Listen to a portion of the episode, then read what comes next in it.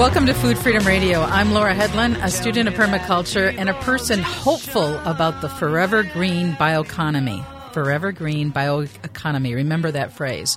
Um, that's the topic of today's show, and we're very pleased to have uh, Nick Jordan, professor of agronomy and co director of the Forever Green program, with us. Welcome to Food Freedom Radio, Nick. Thank you very much. It's great to be talking. Yeah. So tell us a little bit about yourself. Well, I um, have been at the University of Minnesota in the College of Agriculture for about 30 years. I'm from Minnesota originally. My um, my maternal grandparents were uh, my grandfather was one of those uh, so-called Russian German folks, as they call them in South Dakota. The, these are uh, Mennonite, uh, typically wheat farmers that uh, were expelled from um, from uh, Ukraine mm. by the Russian government in the latter part of the 19th century, and lots of them settled in the Midwest and Kansas and also the Dakotas and resumed their German speaking and wheat farming ways. So I have some um, some agricultural roots in that way, and uh, I would describe myself um, academically as an agroecologist, and that means that I'm interested in um, understanding agriculture holistically, mm-hmm. with the understanding that agriculture, on the one hand, is a matter of ecology in the sense of what uh, the systems of the living world do together, but also understanding there's a culture of agriculture and, of course, an economy. And that um, the the viewpoint of agroecology is that to uh, address uh, the the the big challenges that we face around agriculture, you really have to deal with both the ecological side of agriculture and the human, social, cultural, political dimensions of agriculture. And you have to view those as, as uh, interconnected. And so that's certainly the stance that we take in the Forever Green project. So, what is, uh, tell us a little bit uh, about the Forever Green. Well, what does it mean, Forever Green? So, forever green is a way of describing a certain kind of agriculture that um, we also call continuous living cover agriculture. And the basic premise of that is that you have a living and um, fruitful crop plant growing uh, across as much of farmland and as much of the annual cycle as possible. So um, the uh, general idea of that is that um, in order to protect the vital resources of soil and water and biodiversity that uh, we depend on, humanity depends on for food, we must have um, living plants and we must have living plants um, partnering with soil so there's a fundamental partnership between soil organisms and plants, specifically their roots, that is um, the basis of good and healthy soil. um, and soil, of course, is critical. Healthy soil is critical to taking good care of water. And um, healthy soil itself is habitat for a great deal of biodiversity but also um, having living plants across the annual cycle is crucial to taking good care of biodiversity in farms, landscapes. So this idea of continuous living cover is um, is is really a very uh, crucial element of the future of agriculture in, in our understanding, and lots lots of other people feel that way too. And so the Forever Green Project is all about advancing that kind of agriculture. A critical premise of the whole project, Laura, is that there must be a viable economy of forever green or continuous living um, covered type agriculture. The issue is that some of the strategies that we have right now for building continuous living cover in agriculture don't really are, are just very difficult economically. And the one that I would highlight especially is that um, we um, have um, the the strategy of cover cropping. A cover crop, by definition, does not produce any commodity that you harvest. And so cover cropping is something that you grow in between crops that you do harvest. That's the definition of a cover crop. And cover crops uh, do good things for soil and water and wildlife, but they don't um, provide economic benefits quickly for farmers. They do over time. Um, and that just makes the economics of that very difficult. Another example would be the conservation um, programs that we have that basically involve taking land out of farming, taking lands um, that that farmers uh, produce things on. Farmers call those working lands, and taking them out of um, working farmland. So things like the conservation reserve program and those also um, have economic problems, which is basically that um, society can't pay farmers enough for those uh, for those lands. So we have economic problems with a lot of the strategies that we use to provide continuous living cover right now. So continuous living cover is really, really important, really, really powerful, but has a problematic economy. So that's the whole premise of the Forever Green project. Can we develop crops that uh, provide continuous living cover, but also provide um, agricultural commodities that farmers can sell, that society wants and needs? And so that is the whole vision in a nutshell of Forever Green. So I, I want to, and I, again, I'm going to say this forever green bioeconomy, and, and let's put this in context of what we're currently doing um, in our agricultural system. So corn and soybeans dominate. Uh, two annual crops cover 63% of Minnesota's 25 million farms. That's in 2021, according to U.S. Department of Agriculture. And in other states, it's even higher, 76% of farmland in Iowa, 80% in Illinois. So we have this farm system which evolved, and one of the there's a lot of consequences to that farm system. Nitrates in the water, um, and but one of the things that I learned in your presentation, and I also saw recently in the movie Kiss the Ground, um, is is the problem with not having continuous life for uh, uh, uh, continuous cover on the land and, and, the, the green and the brown soil. Can, can, you explain that? I don't think I did a good job on that, but the visuals are so powerful when you when you see these visuals about what we're currently what our current agriculture system does and how that fits into both the carbon cycle and all sorts of things. Can can you paint that picture for us? Yeah, gladly. so Corn and soybeans, as you mentioned, are uh, extremely dominant in U.S. agriculture, and um, they are fantastic, fabulous, remarkable organisms that uh, of which I am in awe. However, they have, like any other thing, they have their limitations. And the big limitation is that they are what we call summer annual crops.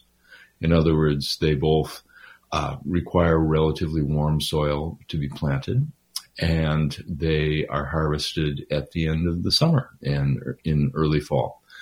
And so what that means is that across many tens of millions of acres in the Midwest of the United States, which, by the way, has this spectacular endowment of soil that developed in um, over tens of thousands of years or is when we had grasslands all across the Midwest. We have these fantastic soils. And um, unfortunately, these fantastic soils are not protected by a living plant for roughly two thirds of the year. Uh, again, over 10, you know, over 100 million acres. So this is an inherent limitation of corn and soybean crops.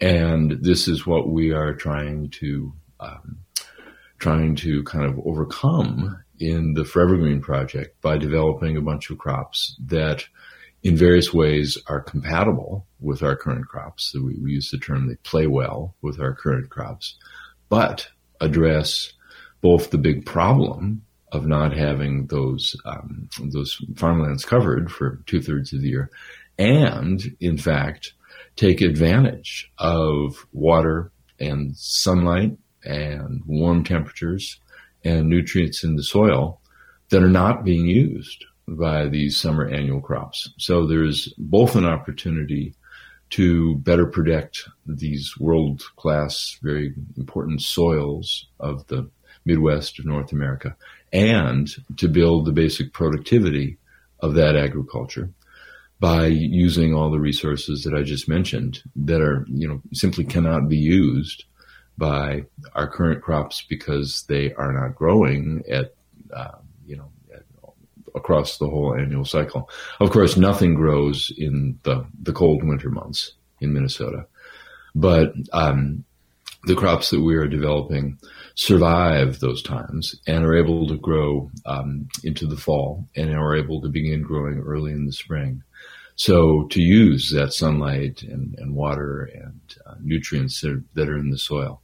So among other things, we think of continuous living cover agriculture as being very efficient in that sense. So those resources of soil and water nutrients are being used more efficiently than the summer annual crops possibly can through through you know no fault of those crops it's just that they they're not growing at a time when nutrients are available in the soil, for example. So those nutrients are at high risk of being lost.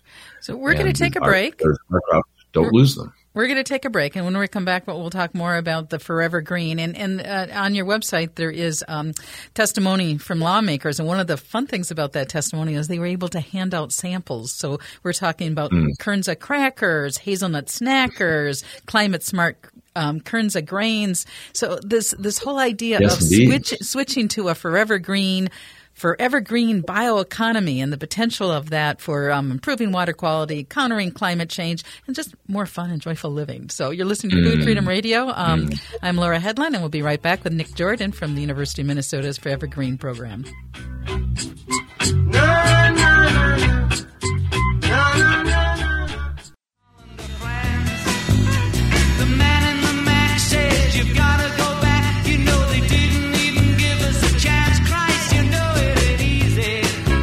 Easy, but it's very important. So, how do we switch to a forever green bioeconomy? Let's figure it out. Um, with us uh, today is um, Nick Jordan. He's a professor of agronomy and co directs the Forever Green program. And when we went to break, we were talking about, and this is on your website, um, testimony at the Minnesota State Legislature. And one of the things that started with, and obviously this radio, so we can't sample, but food samples. So, tell us about the current products on the market right now that kind of sprung forth from this forever green approach or, or bioeconomy? Mm-hmm. Mm. Bioeconomy.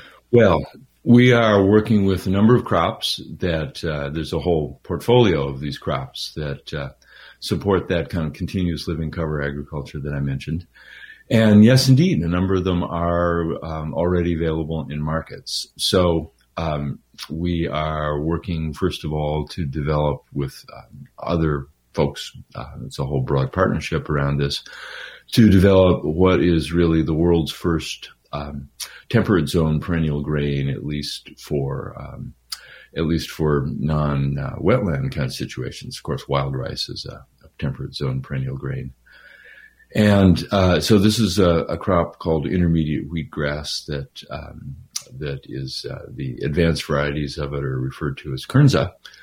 And um, so it is similar to wheat. It's related to wheat and um, can be used um, in in all kinds of food products where one might uh, use wheat. So this ranges from beer to all manner of baked goods, um, breads, crackers, pasta, things like that.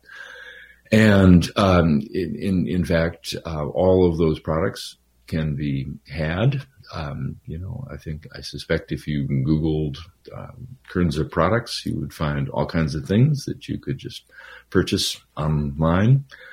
So um, we're working, however, with a bunch of other crops as well. Um, I'll mention a crop called winter camelina. This is uh, a so-called winter hardy oilseed crop, meaning that it is um, an oilseed crop is something that produces oil and protein. So soybean is the world's most famous oilseed crop at this point, but uh, that's what these winter hardy oilseed crops are as well. the deal with them is they get planted in the fall, they get harvested in the spring, and they uh, are very compatible with crops like soybean that can be planted after them. So uh, winter camelina is very interesting because it produces a delicious and healthful oil that's very high in omega-3 fatty acids, an important nutrient that uh, a lot of people take as a supplement. It's kind of absent from our, our diet. Um, Let's take a break just on that because I know in uh, June of 20, June 24th of 2022, I had Anne Biklé and David Montgomery on about what your food ate. The connections mm. are just emerging about how vital eating from healthy soil is to human health. Mm. And it, mm. there's, there's a lot that, there's a lot that scientists and humans just don't know about that right now. Would you agree with that statement? I mean, we're just on the cusp of learning all sorts of things about the complexity of the soil? I, I, certainly have an open mind about that.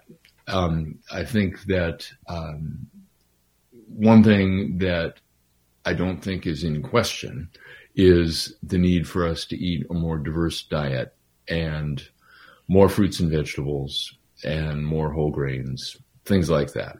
And so certainly Forever Green is trying to contribute to a more healthful food system in that way. So um, I think that there are, uh, my gut feeling is that there are very interesting discoveries that lie ahead about how we can support human health through nutrition and the contribution of things grown in um, healthful soil, biologically active uh, soils from that. But um, that to some extent remains to be seen, but there's just no question that our current diet needs to be diversified in the ways that I mentioned, and we certainly are trying to support that. So, um, Alexandria Griffin also testified um, in front of the state legislature about that, and she's a graduate student at the University of Minnesota, and her research is on roots and understanding what's going on the roots. And one of the things she said is that um, our understanding of the roots is limited. So, um, uh, but but now there's a, like a new rhizome camera that was bought, so you have some new equipment, so you mm-hmm. can really look at what is going on in the roots. And so, so tell me a little bit about some of that, um, some of that type of research? Well, the the the real frontier and horizon, Laura, in that is, uh, in my opinion, is to develop this fundamental partnership between um, microorganisms and plant roots. The way that I, I think we should think about this is we are understanding the profound relationships between the microorganisms that we carry around in our human bodies, in our in our guts in particular. We are understanding how many dimensions of health and well-being can be affected by the, those, um, um, you know, the um, enormous uh, quantity and diversity of microbes that we carry around in our guts. And, uh, you know, I think folks have heard the statistic that a human being um, is, uh, you know, there are, um, in, ter- in, terms of the overall sort of um, individual organisms in a human being, there's a number of cells. That's the way to think about it. There's our bodily cells, and then there are way, way, way, way, way more microbial cells. And so there's a fundamental partnership that it has really profound implications between humans and and those onboard microbes that we have. We are finding out that that is exactly the case also with plants and their soil um, their soil microbial partners. So there's a concept called the rhizosphere, which is the little world that surrounds the plant root, and we are discovering that there are all kinds of microbial inhabitants of the rhizosphere, and that these play vital roles in the health and wellness of plants and their ability to, for example, use nutrients efficiently or to create health, healthy soil, um, to simply um, be able to grow well and yield well if they're crop plants. And so understanding and nurturing that partnership between plants and um, microbes and understanding that when we look at something, uh, you know, a green thing growing in the ground and call that a plant, that's actually wrong. what we need to be thinking about is a plant and all of its microbes together as a unit, just as we have to think about us and our gut microbes as a unit. So that's that's a really critical horizon, and um, that partnership is always going to be limited if we only grow plants, we only have living roots in soil for um, a third of the year, as is you know in, inherently the case with our summer annual crops. So this is why it's so important to have living roots in the soil all year round. Yeah, continuous living crops are vitally important in the forever green bioeconomy. So, the forever green bioeconomy has three components in there's the perennials, um, like Kernza, there's the winter annual crops, and the native wooden woody crops. So, paint us again in this picture of what does the forever what does the forever green bioeconomy mean? Describe it. yeah, what a great question. So, the Forever Green bioeconomy, or an economy based on continuous living cover agriculture, is absolutely based on those crops, Laura. But we also have to recognize there are all these other elements and all these other dimensions to the economy of any crop. We're gonna we're gonna so, need to take a break now. We're gonna come back and we're gonna right. do a deep dive on the economy and the economic aspects of um, making the forever green bioeconomy um, dominant in, in our in our culture. So you're listening to Food Freedom Radio on AM 950, the Progressive Voice of Minnesota. We're talking with Nick Jordan, Jordan professor of agronomy and co-director of Forever Green program. We'll be right back.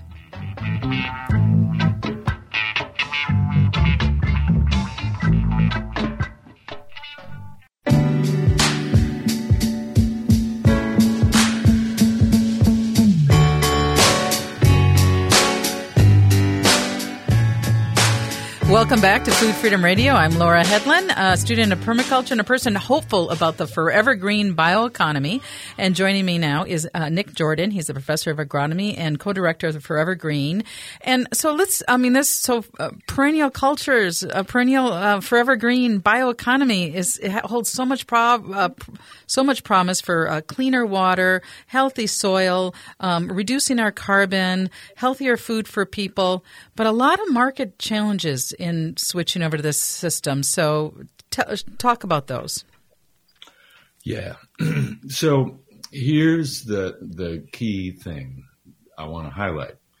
So any established crop has a whole support system that we have to recognize. So what that means is that um, there is a whole um, R&D apparatus that does ongoing research to develop that crop. There is policy support for the crop. There is financial support for the crop that um, is uh, you know necessary to finance the production of the crop. There is a whole um, supporting set of infrastructure that carries the crop from the farm where it grows to a place where somebody will make something from what the crop produces. There is a um, um, there is um, coordination among all of those elements there, and then finally there is market demand. So it's important to understand that every established crop has this whole support system that makes it a viable crop. And um, so corn has this, soybean has it, all, all major crops have this, this support system. So we in the Forever Green Project have the wild ambition that we can over time build that support system for these new crops so that they can achieve um, their potential. So they all play well and in various ways complement our current crops. And uh, however, they cannot achieve that, they cannot realize that potential until they have a support system like what I just described. So the thing that's tricky about that is that that support system has, you know, many different elements. We can think of it as a table with a bunch of different legs. And so um, you have to figure out some way to construct that support system that um, basically gets a bunch of different folks from different worlds to put their shoulders together in a collective project of building up that support system. So that is um, one thing about the Forever Green project that is is very, first of all, ambitious, mm-hmm. but also really unique. Uh, we we find so the um, traditionally universities like the University of Minnesota, agricultural universities, have always um, had their eye on new crops, have always had their eye on um, what what could we potentially add to the agriculture of, say, Minnesota. And however, um, generally speaking, um, that uh, all that work has not had a, a, huge amount of impact because there has been neglect of the need to construct this support system. Um, there have been a few historical cases of new crops, such as soybean, uh, which you know rose into prominence in the, the, first half of the 20th century, um, due to some sort of historical circumstances that uh, that coincided and enabled that support system be, to be built up. But generally speaking, those support systems don't arise spontaneously, and they and they didn't in the case of soybean either. Mm. So this requires us at the University of Minnesota, us crop breeders and agronomists, to get out there in the world and engage very actively. First of all, with um, farmers who constitute the base of a supply chain for any crop, obviously, and then with all of the other um, parties that are involved in supply chain and supply chain infrastructure. So that's pro- that's transportation, that's storage, that's processing, um, that uh, sort of initial processing to make ingredients that uh, food manufacturers make. We also have to collaborate with the world of policy. It's very important for there to be supportive policy.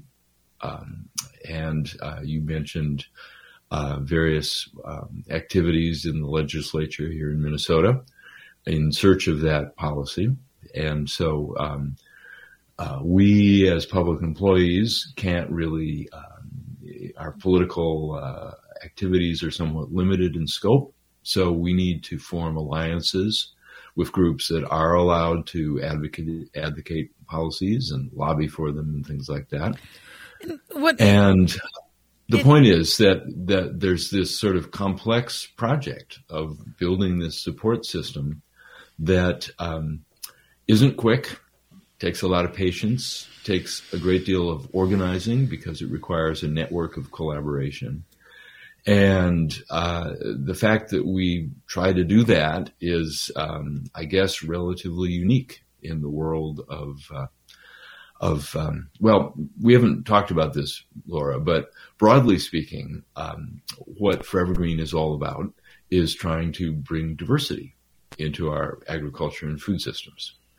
And there's you know a lot of work on diversification, but um, we find that uh, most of it isn't really holistic enough. You know, in other words, it tends to be too focused on um, parts of that whole support structure that I'm talking about, rather than realizing that there's a complex whole, a new system that has to be built.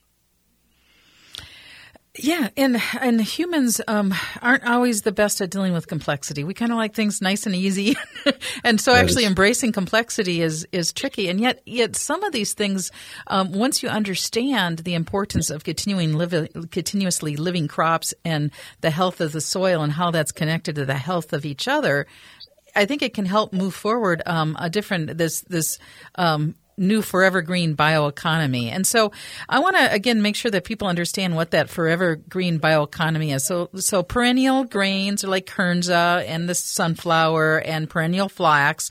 You plant them in the ground and they keep going up. They they keep producing for you. So what a big win-win.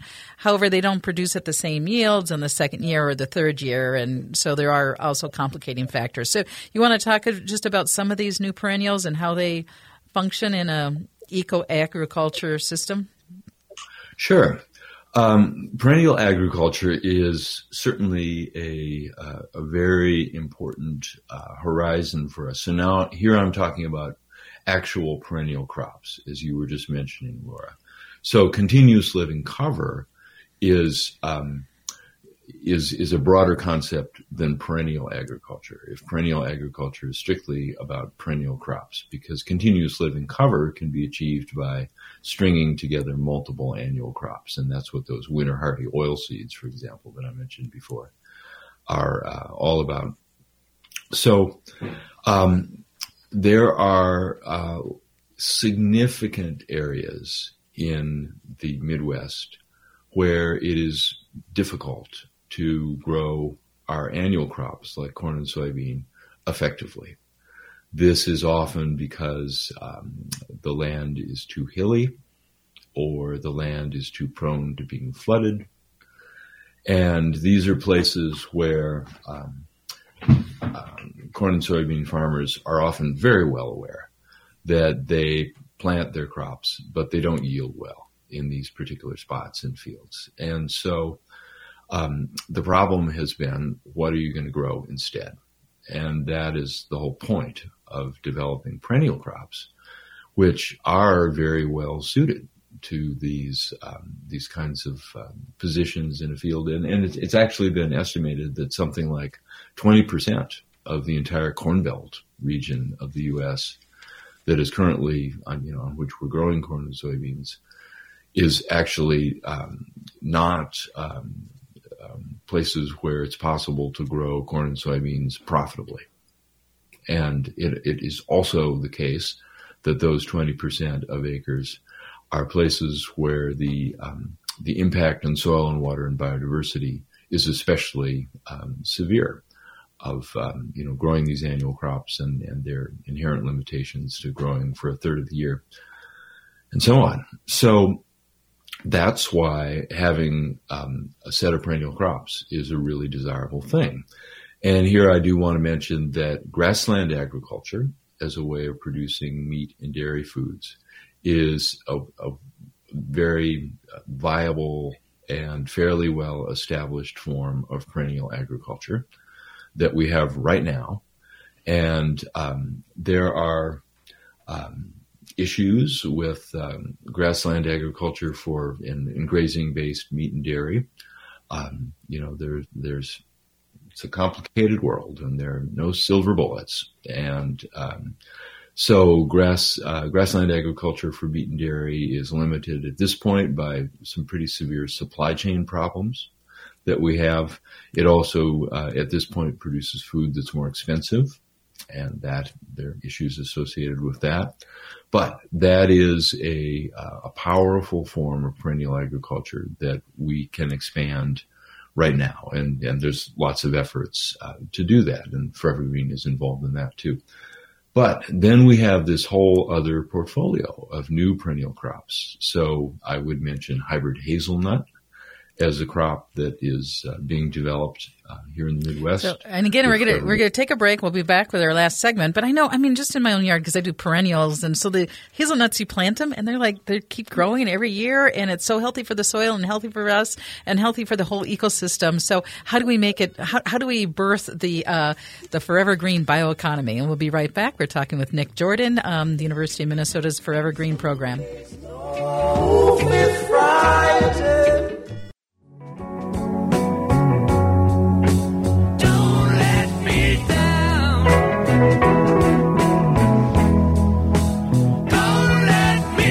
Welcome back to Food Freedom Radio. I'm Laura Hedlund, and we're talking with um, Nick um, Jordan. He's the professor of agronomy and co-director of Forever Green. So right now in Minnesota, um, about s- over 60% of our land is planted in corn and soy, um, which feeds a lot of people and does awesome stuff. And as, as you pointed out earlier, is an you know awe-inspiring plants. But that also means it's not continuously covered, and there's all sorts of problems with nitrogen. And and so how can we move to a forever green bioeconomy, and that means um, winter grains, uh, cover cropping. It means perennial plants, native wooded crops like hazelnuts.